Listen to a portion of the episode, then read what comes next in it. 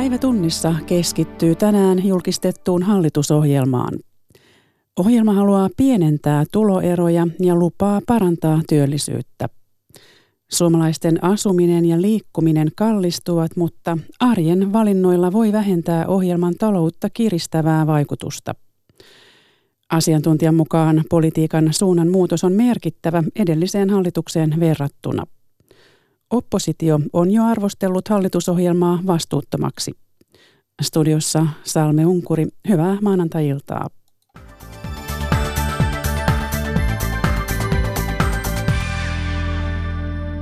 Antti Rinteen johtaman hallituksen ohjelma on julkistettu.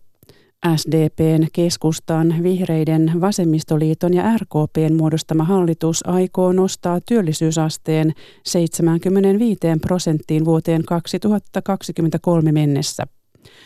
Hallitus lisää pysyviä menoja yli miljardilla eurolla. Lisäys on tarkoitus rahoittaa veronkiristyksin ja työllisyyden nousun avulla.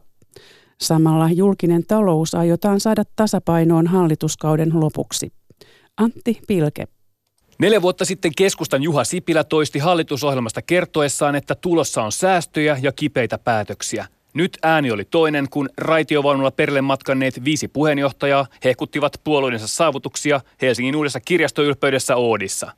SDPn puheenjohtaja, tuleva pääministeri Antti Rinne korosti sitä, että alle tuhat euroa ansaitsevat eläkeläiset saavat 50 euroa lisää rahaa kuukaudessa puhtaana käteen. Tämä hallituksen hallitusohjelma tulee kaventamaan tuloeroja suomalaisessa yhteiskunnassa. Vasemmistoliiton puheenjohtaja Li Andersson iloitsi muun muassa aktiivimallin purkamisesta ja hoitajamitoituksen tiukentamisesta. Tämän hallitusohjelman myötä kääntyy sivu suomalaisessa politiikassa myöskin sen suhteen, että melkein kymmenen vuoden leikkaus- ja säästökierteen jälkeen olemme nyt tilanteessa, jossa meillä on ollut mahdollisuus tehdä päätöksiä uusista panostuksista perusturvaan, koulutukseen, hyvinvointipalveluihin. Vihreiden puheenjohtaja Pekka Haavisto. Ilmastonmuutoksen torjunnan osalta tämä hallitusohjelma on ehkä maailman kunnianhimoisin. Puheenjohtaja Viisikko kehui hallitusneuvottelujen etenemistä. Erityisen tyytyväiseltä vaikutti Anna-Maja Henriksson, jonka johtama RKP nousee taas hallitukseen harvinaisen oppositiokauden jälkeen ja Ruotsi palaa pakolliseksi aineeksi ylioppilaskirjoituksiin. Svenska Folkpartiet är tillbaka i regeringen. Haluan myös tässä vaiheessa kiittää oikein sydämestä Antti Rinnettä varsin taitavasti vedetyistä hallitusneuvotteluista. Olen ylpeä saada olla osa tätä hienoa joukkuetta. Vihreiden Pekka Haavisto. On kuulemma ilmestytty jo toistemme uniinkin välillä, toivottavasti se ei jatku. Rinteen edeltäjä keskustan puheenjohtaja Juha Sipilä ilmoitti, ettei lähde ministeriksi eikä eduskunnan puhemieheksi, vaan keskittyy seuraamaan sitä, että hallituksen tavoite 75 prosentin työllisyysasteesta neljän vuoden kuluttua toteutuu. Hallituksen onnistumista mitataan sillä, että miten tuossa työllisyysastetavoitteessa pysytään. Kaksi miljardia euroa tulopuolella on kiinni siitä, että tuo Antin mainitsema 60 000 työpaikkaa saadaan aikaiseksi. Mä tulen sieltä eduskunnan takapenkistä hyvin tarkasti seuraan työllisyyslukuja. Kiitoksia. Sipilä kehui etenkin sitä, että lapsiperheitä tuetaan ja yrittäjyyden verotus ei kiristy. Neuvotteluissa mukana olleet puolueet perkaavat hallitusohjelmaa huomiseen asti Espoossa Korpilammella legendaarisessa hotellissa, jossa linjattiin 40 vuotta sitten Suomen talouspolitiikkaa. Studiossa on politiikan toimittajamme Pekka Kinnunen. Minkälaisia asioita Rinteen johdolla laaditussa hallitusohjelmassa oikein painotetaan?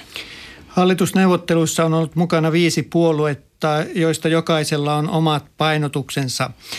Sosiaalidemokraatit ovat tietysti viime vaalikauden suurimpana oppositiopuolueena korostaneet nyt, että politiikan suunta muuttuu. Sosiaalidemokraattien mielestä tuloerot kaventuvat koko hallitusohjelman kautta. Keskusta korostaa, että koko Suomesta pidetään huolta, lapsiperheitä tuetaan ja yrittäjien verotus ei kiristy.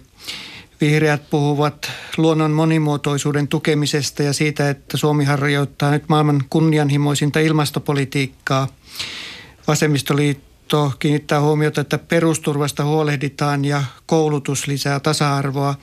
Ja RKP sanoo, että RKP tekee paluun hallitukseen ja samalla ruotsin kieli tulee pakolliseksi ylioppilaskirjoituksiin. Mikä sitten on suurin muutos viime hallituksen ohjelmaan? Suomen oloissa politiikan suunnanmuutos on nyt harvinaisen suuri. Yleensä Suomessa on totuttu, kun hallituksia kootaan politiikan keskirajan yli, että juuri mikään ei muutu. Nyt kun siirrytään Juha Sipilän perusporvarihallituksesta tähän Antti Rinteen keskusta vasemmistolaiseen hallitukseen, niin politiikan suunnassa tapahtuu kyllä merkittäviä muutoksia. Tässä korostetaan nyt pienituloisten asemaa. Verotuksessa esimerkiksi solidaarisuusvero jää pysyväksi ja koko tuo verokevennysvaraa suunnataan pienituloisille noin 200 miljoonaa euroa ja sillä on tarkoitus korvata sitten näitä välillisten verojen korotuksista aiheutuvia pienituloisille tulevia maksukorotuksia. Pekka Kinnusta haastatteli Pälvi Tammi. Suomalaisten kulutusarkeen hallitusohjelma tuo sekä helpotusta että kuritusta. Asuminen ja liikkuminen kallistuvat, mutta toisaalta hallitus tukee pienituloisimpien kansalaisten pärjäämistä. Hallitus näyttää kannustavan siihen, että arjen valinnoilla voi vähentää ohjelman taloutta kiristävää vaikutusta. Aapo Parviainen. Jos uutta hallitusohjelmaa lukee esimerkiksi lapsiperheen silmin, luvassa on sekä lisää rahaa että rahan menoa.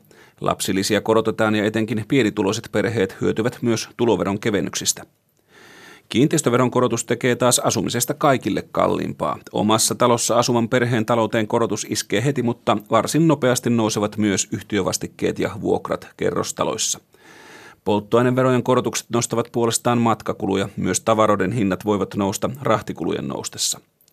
Miinuspuolelle menee myös se, että asuntolainakorkojen vähentäminen verotuksessa loppuu kokonaan tämän hallituksen aikana. Plussapuolta ovat yksinhuoltajalisään tulossa oleva 10 euron korotus kuukaudessa sekä elatustuen korotus. Taloustutkimuksen tutkimusjohtajan Pasi Holmin mukaan hallitusohjelman vaikutukset kulutukseen ovat kahtalaiset. Pienituloisilla käy niin, että siellä etuudet paranee, eläkkeitä tulee lisää, niin kyllä varmaan siellä kulutus lisääntyy. Sitten keskituloisilla ja työllisy- tota, työntekijöillä niin, ja parempi tulosilla, niin ei tämä juurikaan hetkauta. Eläkeliiton toiminnanjohtajan Anssi Kempin mukaan luvattu 50 euron korotus takueläkkeeseen tulee tosi tarpeeseen, mutta moni pientä työeläkettä saava jää sitä ilman. Niitä uusia keinoja tarvitaan sinne heidänkin toimeentulonsa parantamiseen. Mutta mitä ne sitten on, niin ne on tässä hallitusohjelmassa vähän yleisluontoisia ja epäselviä vielä ne kirjaukset, että tulevaisuus varmaan näyttää. Nähtäväksi jää myös se, miten tupakan ja alkoholin verojen korotukset heijastuvat niiden kulutukseen ja toisaalta valtion verokertymään. Hallitusohjelma on jo ehtinyt saada moitteita oppositiolta. Kokoomuksen puheenjohtaja Petteri Orpo sanoo, että hallitusohjelma on kuin hiekalle rakennettu hulppea huvila. Valtava määrä hyviä asioita, yhdeksän hyvää ja kymmenen kaunista, mutta se on vähän niin kuin hiekkalinna, että kun talouden pohja puuttuu, kun se kaikki lasketaan tulevan työllisyyskehityksen varaan, johon ei ole siellä ohjelmassa kunnollisia konkreettisia keinoja – niin se kaikki se miljardien lisämenot, niin se on tyhjän päällä. Ja mä pelkään pahoin, että kun taloussuhdanne on menossa alaspäin, niin tätä työllisyyskehitystä ei saavuteta ja sitä kautta talouden pohja pettää ja tämä johtaa erittäin kovaan velkaantumiseen ja sitä kautta huonon kierteeseen. Perussuomalaisten puheenjohtaja Jussi halla pitää hallitusohjelman talouslinjauksia vastuuttomina. Siellä on joitakin painopistealueita, joista me olemme samaa mieltä. Esimerkiksi infrastruktuurihankkeiden ja koulutuksen merkitys tulevaisuuteen liittyvinä investointeina. Varsinkin yksityiskohtien ja rahoituksen tasolla taas se herättää erittäin paljon kysymysmerkkejä. Näiden investointien ja panostusten rahoitus tuntuu lepäävän liiaksi hyvin epärealististen kasvuodotusten ja työllisyysasteen kehitykseen liittyvien odotusten varassa – en usko, että näillä resepteillä päästään 75 asteen työllisyyteen vuoteen 2023 mennessä. Emmekä usko, että, että julkista taloutta saadaan näillä keinoilla tasapainoon. Politiikan toimittaja Pekka Kinnunen, olivatko nämä oppositiomoitteet osuvia? Kyllä oppositio on löytänyt oikeita kohteita. Tämä hallituksen talouspolitiikan perustuminen tuolle työllisyysasteen nousulle 75 prosenttiin, niin se on se on rohkea, rohkea ellei uhkarohkea ratkaisu. Nyt jos tämä ei toteudu ja talous ajautuu taantumaan, niin tavallaan hallituksella on kyllä sitten taskussa tällainen velkaelvytyssysteemi. Sinne on kirjoitettu hallitusohjelmaan, että sitten voidaan käyttää ottaa lisää velkaa ja yrittää sillä tavalla työntää taloutta eteenpäin. Nämä hallitusohjelmassa esitetyt uudet työllistämiskeinot, ne vaikuttavat kyllä hyvin kevyiltä, että apua haetaan paljon tuolta työmarkkinajärjestöjen suunnalta. Palkansaajajärjestöt ovat antaneet kannustavia viestejä hallitukselle ja sitten tuolla elinkeinoelämän puolelta on tullut enemmän risuja. Tosin elinkeinoelämän keskusliitto EK sanoo, että hallitusohjelma on yrityksille ja yrittäjille kuitenkin odotettua parempi. Onko nyt aivan varmaa, että nämä puolueet sitten muodostavat hallituksen? Huomenna ja ylihuomenna puolueet tekevät päätöksiä sitten hallitukseen osallistumisesta omien sääntöjensä mukaan ja mielenkiintoisinta on tuo vasemmistoliiton neuvoa antava jäsenäänestys, miten siinä mahtaa käydä.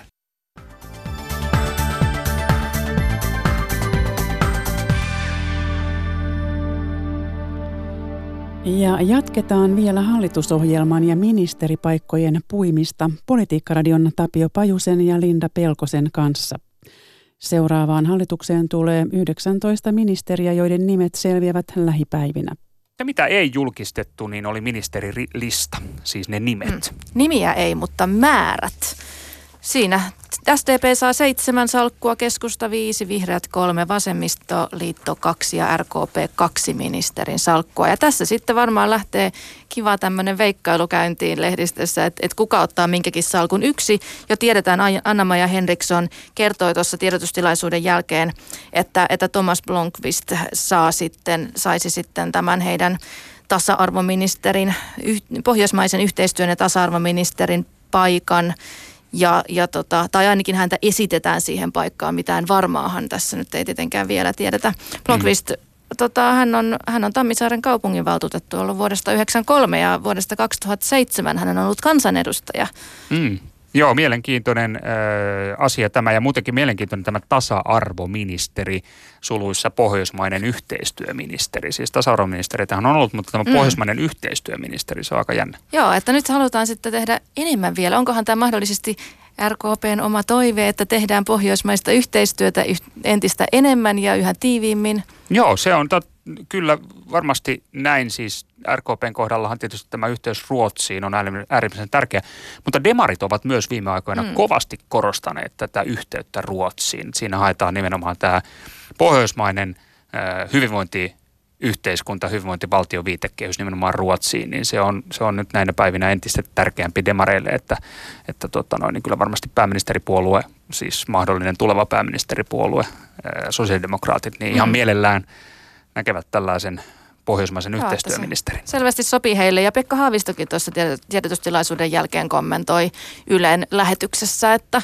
että mahdollisesti tehdään, tehdään jotain tämmöistä puolustusyhteistyötä Ruotsin kanssa entistä enemmän tai ainakin vähintään sen verran kuin nykyäänkin. Kyllä.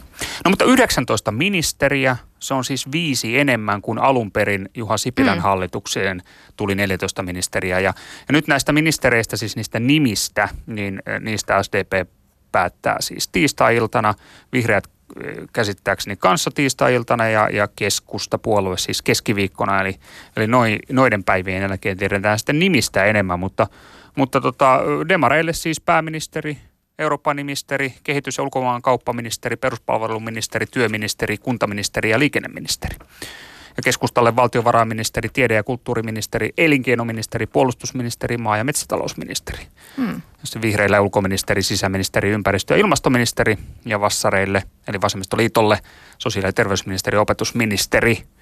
RKPn äh, salkut tuossa jo mainittiinkin. Joo.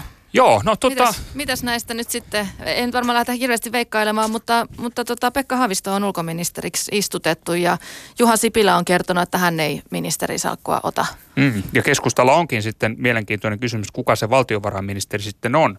Sille pallillehan on istutettu jopa Vesa Vihriä, Vihriälääkin, mm. siis tällaista äh, tavallaan ikään kuin tuota, eduskunnan ulkopuolista Joo, henkilöä. tässähän tosiaan näissä, näissä ministerinimityksissä siinä painaa myös alueelliset asiat, eli ei pelkästään se, että kuka on pisimpään. Totta kai senioriteetti usein niin kuin puolueessa, se joka on tällainen puolueen äh, uljas, uljas soturi, ollut uskollinen ja tehnyt paljon töitä, niin usein heitä palkitaan näis, näillä salkuilla, mutta mut se ei ole niin itsestäänselvä. Toisaalta viime hallituksessa Berner tuli Hän oli, oli sitoutumattomana vaaleissa ja tuli keskustan listoille ja otti heti ministerin salkun, vaikka oli vasta ensimmäistä kautta. Mm, tuli niin sanotusti, liikenneministeri tuli ohituskaistaa pitkin.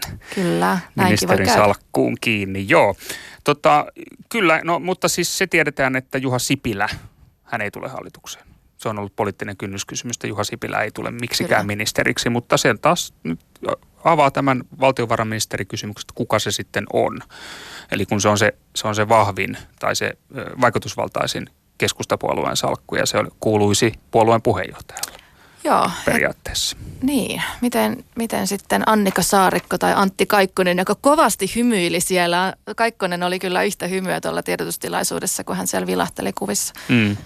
Joo, ja tietysti puolueen puheenjohtajathan tulevat jokaisessa puolueessa ottamaan nämä, nämä merkittävimmät salkut. Ja tietysti SDPn puheenjohtaja Antti Rinne, niin hänestä tulee, tulee pääministeri, jos tämä hallitus nyt syntyy. Ja, ja tuota, vihreillä sitten tietysti Pekka Haavisto istutetaan ulkoministeriksi ja, ja tuota, RKPllä Anna-Maja Henriksson, hän on toiminut jo oikeusministerinä mm. kerran, kerran ja on, on lakitieteellisen koulutuksen omaava poliitikko, niin hän ottaa, ottaa tuon – painavamman salkun, ei oikeusministerin salkun. Ja vasemmistoliitolla sitten sosiaali- ja terveysministerin salkku luultavasti menee sitten Li Anderssonille, koska Li Andersson on puolueen puheenjohtaja.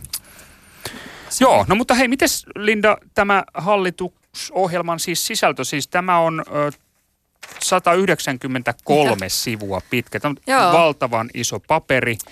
No. Ja, ja tuota, ei tässä nyt ö, tätä nivaskaa ole vielä kun se 10.30 julkaistiin, niin ehtinyt lukemaan no kannesta kanteen, vaikka viikonloppunahan melkein jokaisessa suomalaisessa tiedotusvälineessä esiteltiin näitä ohjelmaluonnoksia, vuotaneita ohjelmaluonnoksia, eli paljonhan tästä on jo kerrottu julkisuuteen.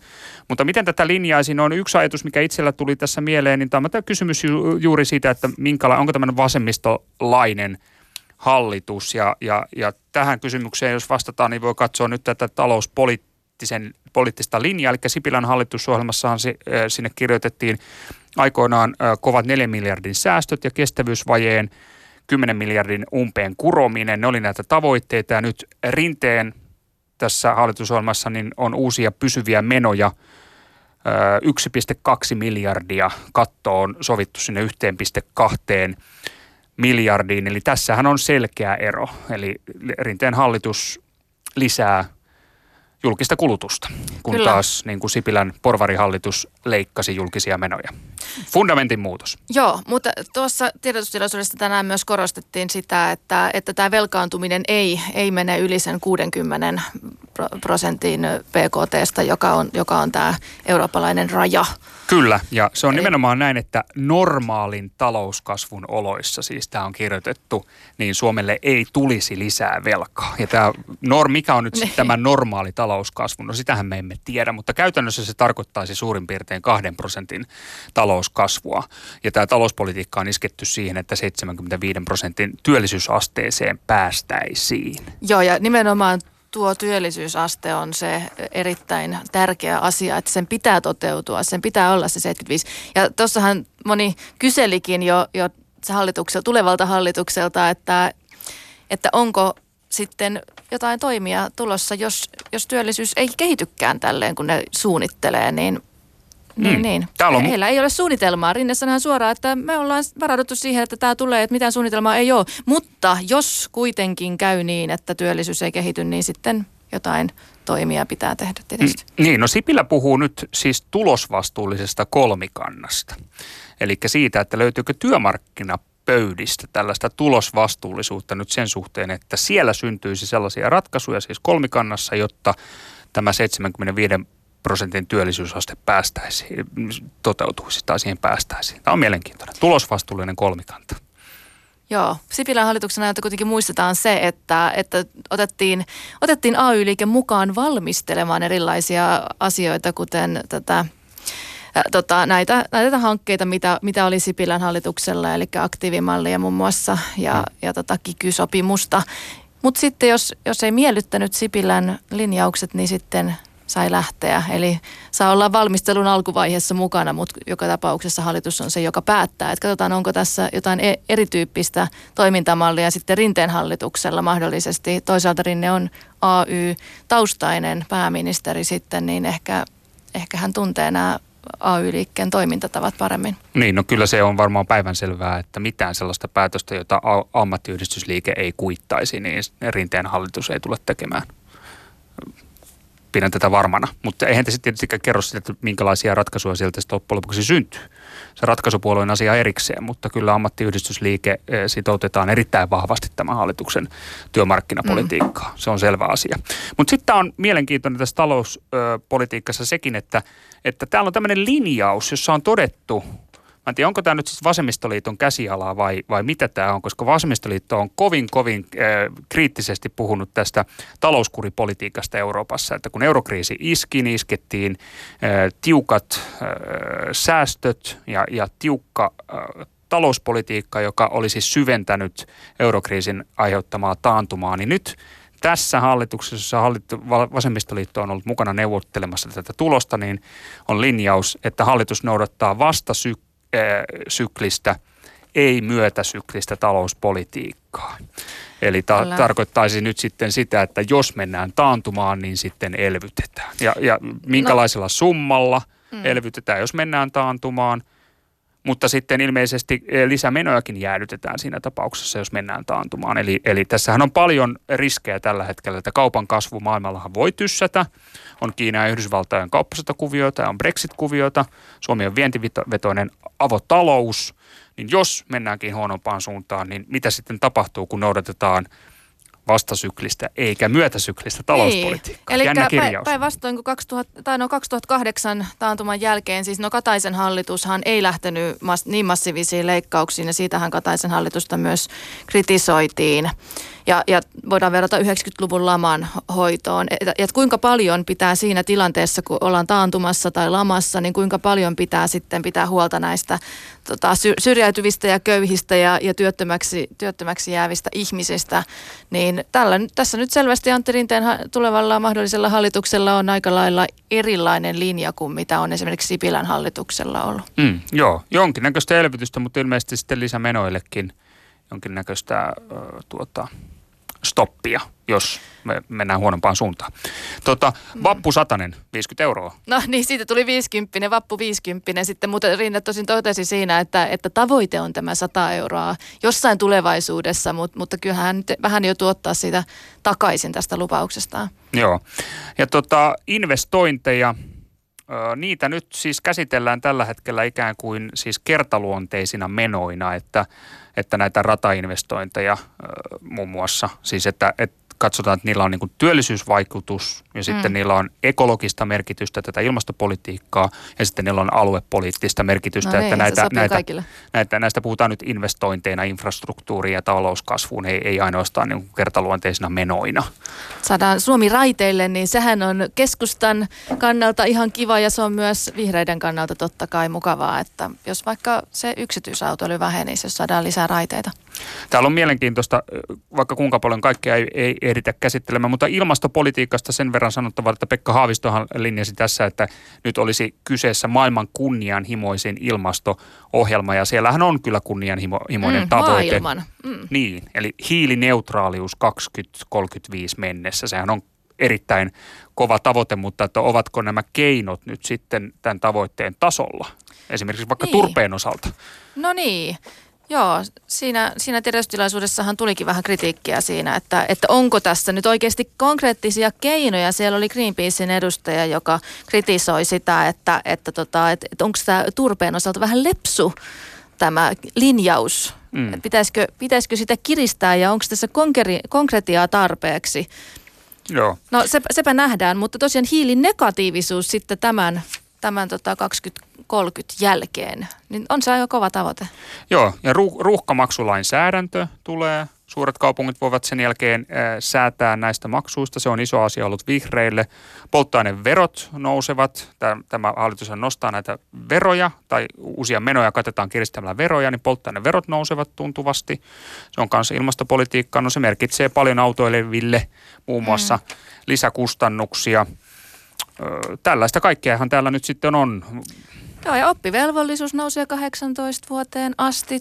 Toinen kotimainen kieli tulee pakolliseksi ylioppilaskirjoituksissa. Tota, alle 25-vuotiaille ilmainen ehkäisy, subjektiivinen varhaiskasvatusoikeus palautetaan. Tätä pidetään, ainakin Li Andersson piti tärkeänä tätä subjektiivista varhaiskasvatusoikeuden palautusta nimenomaan, nimenomaan tota, vähävaraisemmille ihmisille. Ja, Joo, ja tuo, ja tota, oppivelvollisuutta myös. Kyllä, se oppivelvollisuuden pidentäminen keskiasteelle, tai siis korotetaan 18 vuoteen, niin sehän on iso juttu, koska se edellyttää toisen asteen koulutuksen maksuttomuutta. Mm. Se on myös ö, sadan miljoonan euron uudistus jota kuinkin enemmän tai vähemmän. No paljon on kaikkia, mutta yhden Joo. tällaisen itse asiassa rankan ja koskettavankin asian haluan täältä nostaa vielä esiin tästä hallitusohjelmasta.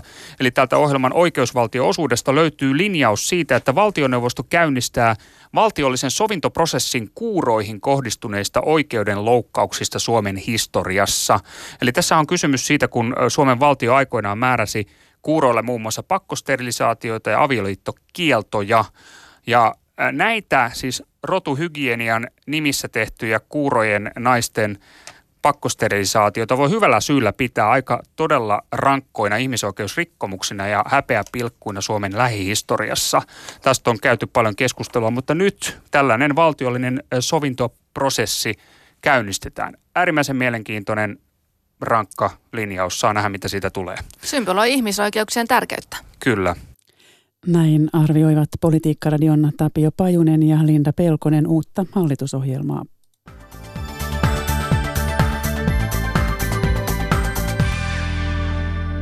Sitten päivän muita uutisia. Lasten ja nuorten parissa toimivien vapaaehtoistyöntekijöiden rikostaustoja selvitetään yhä melko vähän. Laki on ollut voimassa viisi vuotta ja sinä aikana rikostausta on selvitetty reilulta 17 000 vapaaehtoiselta. Määrä on pieni, kun vapaaehtoistyötä tekee monikymmenkertainen määrä. Petra Ristola. Turun palloseuran juniorijääkiekko ei pyörisi ilman vapaaehtoisia. Valmentajia, joukkueenjohtajia ja huoltajia on reilut kaksi ja puolisataa. Ja jokaiselta vapaaehtoiselta tullaan selvittämään rikostausta. TPS juniorijääkiekon juniorivalmennuspäällikkö Sami Aaltonen. No kyllä me halutaan varmistaa sillä niin kuin meidän toimintaa laatu ja se, että, että tota, me halutaan pelata varman päälle tämän asian suhteen. Ettei käy sitten niin, että meidän toiminnassa jossain vaiheessa selviäisikin, että meillä on ollut täällä ihmisiä mukana, joilla on mahdollisesti historiaa, rikoshistoriaa lapsiin ja nuoriin kohdistuvista jutuista. Laki lasten kanssa toimivien vapaaehtoisten rikostaustojen selvittämisestä on ollut voimassa viisi vuotta. Tähän mennessä reilun 17 000 vapaaehtoisen taustat on selvitetty. Otteita haetaan vuosi vuodelta enemmän. Itä-Suomen yliopiston rikosoikeuden professori Matti Tolvanen. Vapaaehtoisia toimijoita on moninkertainen määrä verrattuna siihen tähän hakemismäärään, mutta näyttää siltä, että tietoisuus kun paranee tästä mahdollisuudesta, niin myöskin sitten hakemusten määrät lisääntyvät ja se on kyllä hyvä trendi. Sanoisin näin, että vapaaehtoistoiminnan järjestäjä, joka ei tätä mahdollista hyväkseen käytä, niin tuota, ottaa aika suuren riskin. Turun ja Kaarinan seurakuntayhtymässä vapaaehtoisten rikostaustoja on selvitetty siitä saakka, kun laki on ollut voimassa. Varhaiskasvatuksen johtaja Katja Vanhatalo. Et vapaaehtoisetkin ymmärtävät, että se on luonnollinen ja, ja tärkeä olennainen osa sitä vapaaehtoiseksi ryhtymistä. Rikostausta otetta hakee vapaaehtoistoiminnan järjestäjä ja hakemuksessa tulee olla vapaaehtoisen kirjallinen suostumus asiaan. TPS juniorijääkiekon juniorivalmennuspäällikkö Sami Aaltonen. Meillähän on tota, noin tämmöinen käytäntö, että, että jos joku ei sitten suostu niin hän ei voi sitten toimia meillä. Että, että ja lopuksi vielä Kreikkaan, jossa pääministeri Alexis Tsipras aikoo järjestää maassa ennenaikaiset parlamenttivaalit. Vaalit pidetään, koska vasemmistolainen hallituspuolue Syriza hävisi EU-vaaleissa suurella erolla keskusta-oikeistolaiselle uusi demokratia-puolueelle. Konservatiivit lupaavat kreikkalaisille talouskasvua ja veronkevennyksiä. Ateenasta jatkaa Sara Saure. Kreikka on reilun neljän vuoden vasemmistovallan jälkeen matkalla kohti ennenaikaisia parlamenttivaaleja. Pääministeri Alexis Tsiprasin vaalipäätökseen johti hallituspuolue Sirizan murskahäviö keskusta oikeistolaiselle pääoppositiopuolue Uusidemokratialle EU-vaaleissa. Sirisa koki pahoja tappioita myös eilen järjestettyjen alue- ja paikallisvaalien toisella kierroksella. Parlamenttivaalit on määrä järjestää 7. heinäkuuta. EU-vaalit voittanut uusi demokratia aloittaa vaalikampanjansa hymysuin. Puolue lupaa kreikkalaisille nyt paljon hyviä työpaikkoja, veroalennuksia, turvallisuutta ja uutta profiilia vallankäyttöön. Εννοείται ότι και εγώ φοβάμαι τι μπορεί να κάνει, γιατί τη Νέα Δημοκρατία την έχουμε δει και παλιότερα. Θα ήθελα να πιστεύω ότι επειδή είναι νέος άνθρωπος, mibos κάνει κάτι καλύτερο. Olen huolissani, koska olemme nähneet Kreikassa konservatiivit vallassa aiemminkin, mutta haluan uskoa, että koska puoluetta johtaa nyt uusi hahmo, hän kykenee johonkin parempaan, sanoi ateenalainen Theodora Baba. Sirisan kannattajat eivät omalta osaltaan aio vielä luovuttaa. Πιστεύω ότι έχουν κάνει και λάθη, αλλά πρέπει να τους δώσουμε άλλα τέσσερα χρόνια για να δούμε τη χώρα να ανεβαίνει. Uskon, että puolue on tehnyt virheitäkin, mutta heille tulisi suoda neljä lisävuotta niin, että maa alkaa nousta, totesi atenalainen Eftimis Melissanidis. Asiantuntija muistuttaa, että vaalikampanja-aika on lyhyt. θα πάμε σε, καταρχήν σε ένα, μια προεκλογική εκστρατεία όπου θα κυριαρχήσει ο προγραμματικό λόγο. Και τελικά ποιο θα μπορέσει να πείσει για το πρόγραμμά του. Φαίνεται ότι η Νέα Δημοκρατία να έχει. Tärkeää on, hallitseeko periodia keskustelu vaaliohjelmista vai toisten syyttely ja mikä puolue pystyy vakuuttamaan. Keskusta-oikeistolla on ehkä talouskasvu paremmin esitettynä, arvioi politiikan tutkija Tasos Velissariidis. Atenasta Sara Saure. Ja tähän raporttiin Kreikasta päättyy maanantain päivätunnissa. Kiitoksia seurasta ja mukavaa loppuiltaa.